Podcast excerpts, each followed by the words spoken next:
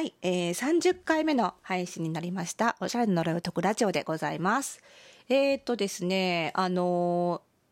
ー、昨日かな？昨日から、あのー、あるですね、えっ、と、美容室向けの、あのヘアカラーとかの薬剤薬ですね。ヘアカラーとかあとヘアケア製品とかをあの作っているミルボンさんっていうメーカーがありまして、まあ、すごい老舗の大きいメーカーさんなんですけどもミルボンさん結構あのサロン専売品って言ってねあの美容院でしか買えないあの商品が多いんですけど、まあ、一部中にはあの一般の方向けのヘアケア製品とか買えるものもあるのでご存知の方も多いんじゃないかと思うんですけど、えー、そのミルボンさんのですね中で、えーと、とオージュアという名前のですねヘアサロンでしか使えないあのトリートメントとかねそういうブランドがありまして、えー、そこのですねあの年1回なのかな？のあのミルボン、えー、王子は学会って呼ばれてるみたいなんですけどもあの王子はって使う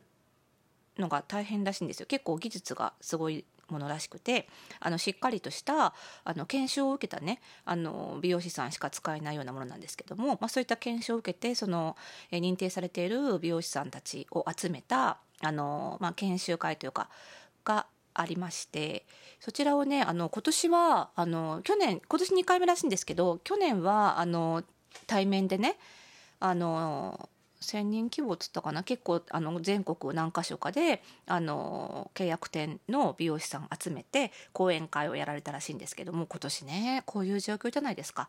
で今年はちょっとあのオンラインでやってみようと思うんですけどもということであのその大島学会の中での講演のご依頼をいただきましてで結構私多いんですよ。仕事柄あのそういう美容師さん向けの講演とか。前もねあの周上村さんって周上村はね一般向けのあの販売も多いのでご存知の方多いと思うんですけども周上村さんの、えっと、それも美容室向けの別のあの専用商品っていうのがあってそれの新商品発表会で美容師さん向けにあの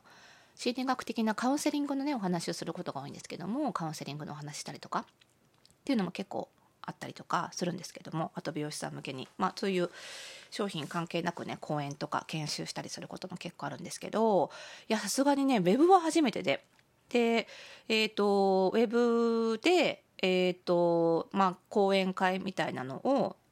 講演会というか今回はその、えー、代表するあの美容師さんとあとは異業種からの人ということでえーと、私とあともう一人ねあのオーダーメイドのスーツを作られてる会社の社長さんと2人であのゲストということで招かれてるんですけども。でその私たちのゲストの,、まあ、あの仕事の様子を撮った動画を昨日配信スタートしまして、えー、そちらを見ていただきつつ8月末にねあのウェブ配信多分 Zoom だと思うんですけどねウェブ配信であのパネルディスカッションみたいなことでえーと、パーソナライズの未来っていうテーマで、まあ、個別にね個人提案するっていうその仕事の今後のこう未来とか可能性みたいなことをお話しするっていうようなね内容でちょっと講演させていただくんですけどもそれが昨日からえー、公開されましてまあちょっとね最近講演とか研修とかもねだいぶ中止になってしまったんですけどもこういう形でウェブに切り替えるっていう話もだんだん増えてきてましてまあ新しい日常だなっていう感じですよね。でそのためにはですね今回は 毎回そうなんですけど美容師さん向けなのでやっぱり私ファッションの専門なんですけどさすがに髪もしっかりしないといけないといけないよなっていうことで、まあ、それに向けてまた今日美容室行ってきたわけですよ。で髪色をちょっとその8月末のウェブミーティングに向けてそこにあの照準を合わせてちょっと髪色を変えてってるんですけども、まあ、今日はねその辺のお話も絡めてしていこうと思うんですけどそのね8月24に照準合わせて3回にわたってヘアカラーを作っていってるんです今。これね昔の私だったら考えられないですよね。昔の私20代の頃の私は1回で変えたいって人だったんですよ。1回で変わんないって言われたらそこをなんとかっていう人だったんですけどやっぱねこの仕事をちゃんとやってね外見を変える時外見にも限らないかもしれないですけどね自分を変える時に1回で変えない方がいいなってすごい思うんですよね。なのでこの今のヘアカラーもね3回にわたって変えていくんですけどなんで1回で変えない方がいいのか。ちょっと今日その辺のお話をしていきたいと思います。それではスタートです。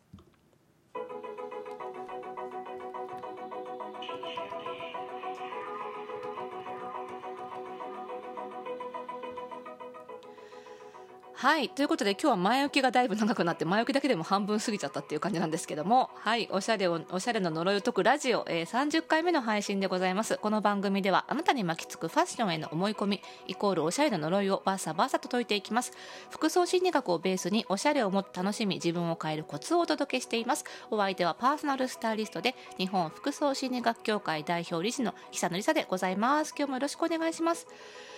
ということでね、まあ、私と同じようなせっかちさんいると思うんですよ。あの洋服変えるっつったら1回で変わりたい。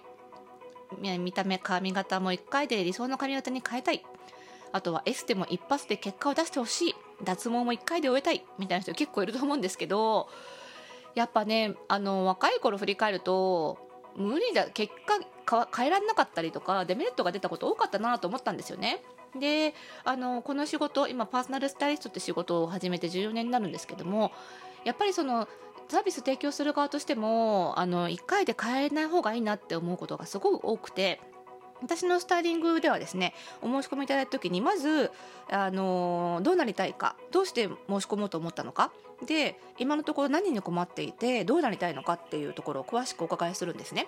でどうなりたいかって聞いてもこうなりたいっていう明確なビジョンがもちろん描けない人もいるわけですよ。誰もが自分はこうなりたいとか私はこれが好きだみたいなことを明確に認識できているとは限らず認識できてたとしても言語化できるかどうかも分からずやっぱりそれを強制すべきじゃないと思うので、まあ、言える方にはお伺いして言えない人にはあのー、じゃあ別の角度からってことで何で申し込んだのかとか何に悩んでるのかっていったところ。あのその悩みの解消みたいなことを目的に据えてあのお話をしていくことが多いんですけどもじゃあその最終的になりたいイメージの実現とか悩んでることの解決とか、まあ、いわゆるゴールですよねを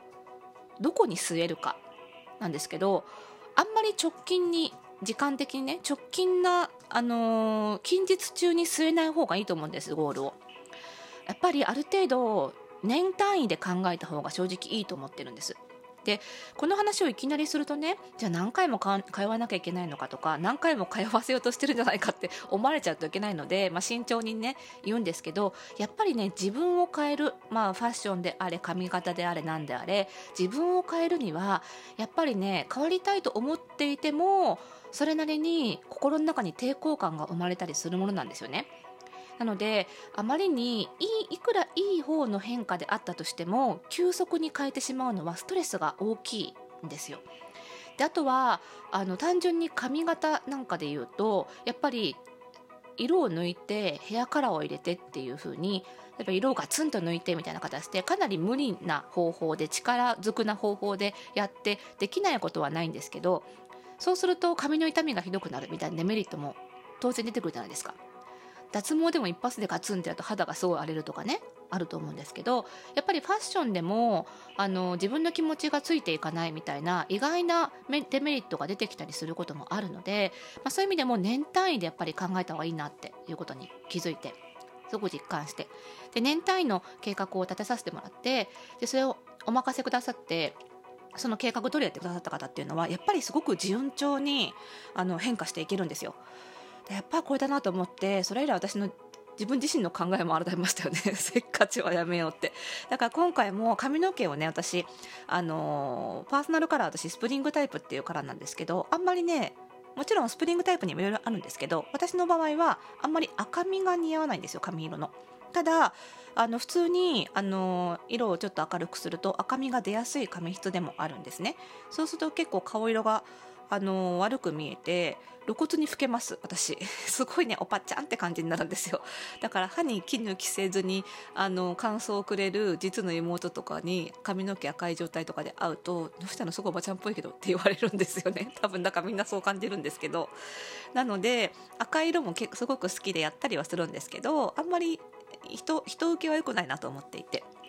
でじゃあその赤みを抑えてちょっと今回ねグリーンっぽいグリーンみの緑みのあるあのアッシュっていうちょっとねあの抑えた感じのカラーにしてるんですけどそれってやっぱりあのね一度には入んないんですね色が。色味が難しい色が出ないんですよ。なので3回に分けてあの相談をしてね今回こういうのがあって美容プロの美容師さんばっかりに見られるのでちょっと髪色もこだわりたいみたいな感じで相談をしてじゃあちょっと何回かに分けていきましょうってことで今回2回目。8月末に向けての2回目だったんですけど綺麗に入るんですよ色が。すごい綺麗びっくりしちゃった。だからねやっぱねプロの言うことは聞くべきだなと思って。なのでねでしかもやっぱりねあのやっていくとその長期的に変えていった方がいいことのメリットのもう一個としてやったやってみたら実はあこれ違ったかもって思うことも結構あると思うんですよ。だから今回も私2回目でやっと目標とする色の何割？6割7割ぐらいが出てきたんですけどその時点で初めて肉眼で見るわけじゃないですか。であ似合ってないって思ったらやっぱりここで修正が効くっていうのはすごい大きくてなので、あのー、そういう意味でもねあの実際やってみて思わぬ自分の願望あ本当は着たかったのこの服じゃなかったみたいなことすごくあるのでそういう意味でもあのいきなりガラッと変わろうとせずに長期的に搬送してくれるプロを見つけてあの長い目で見て変わっていくのがいいのかなっていうのは今回私自分のヘアカラーでもちょっと実感したところですね。ぜひぜひ長い目でえー、自分を変えていく計画を立てていただければというふうに思います、えー、この番組ではですね、えー、皆さんからの質問あとね感想とかも全然いいのでどんどん送ってくださいね、えマシュマロというサービスで送ることができます、えリンクはですね番組概要欄に貼ってありますのでクリックして入力してポチッと送ってみてください。番組の更新情報は各ポッドキャストでは登録をするとラジオトークではクリップすると受け取ることができます。だいたい毎晩9時前後に、え配信をしておりますがぜひぜひ登録してお聞き逃しのないようしていただけます。と幸いです。それではまた次回の配信でお会いしましょう。おやすみなさい。